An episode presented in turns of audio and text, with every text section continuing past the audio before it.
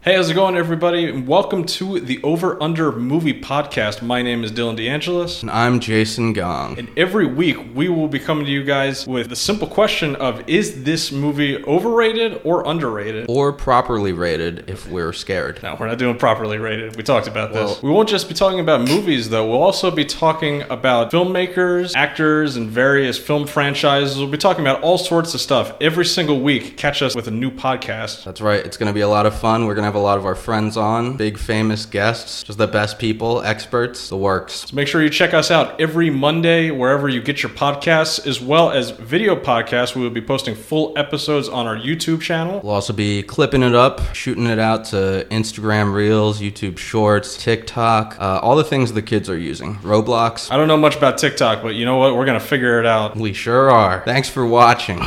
Thanks for watching. Full podcast coming soon. Say it again, I won't laugh. Thanks for watching, everybody. Full podcast coming at you real soon. This is so good. Okay, okay, let's let's do another take. I'll intro us this time.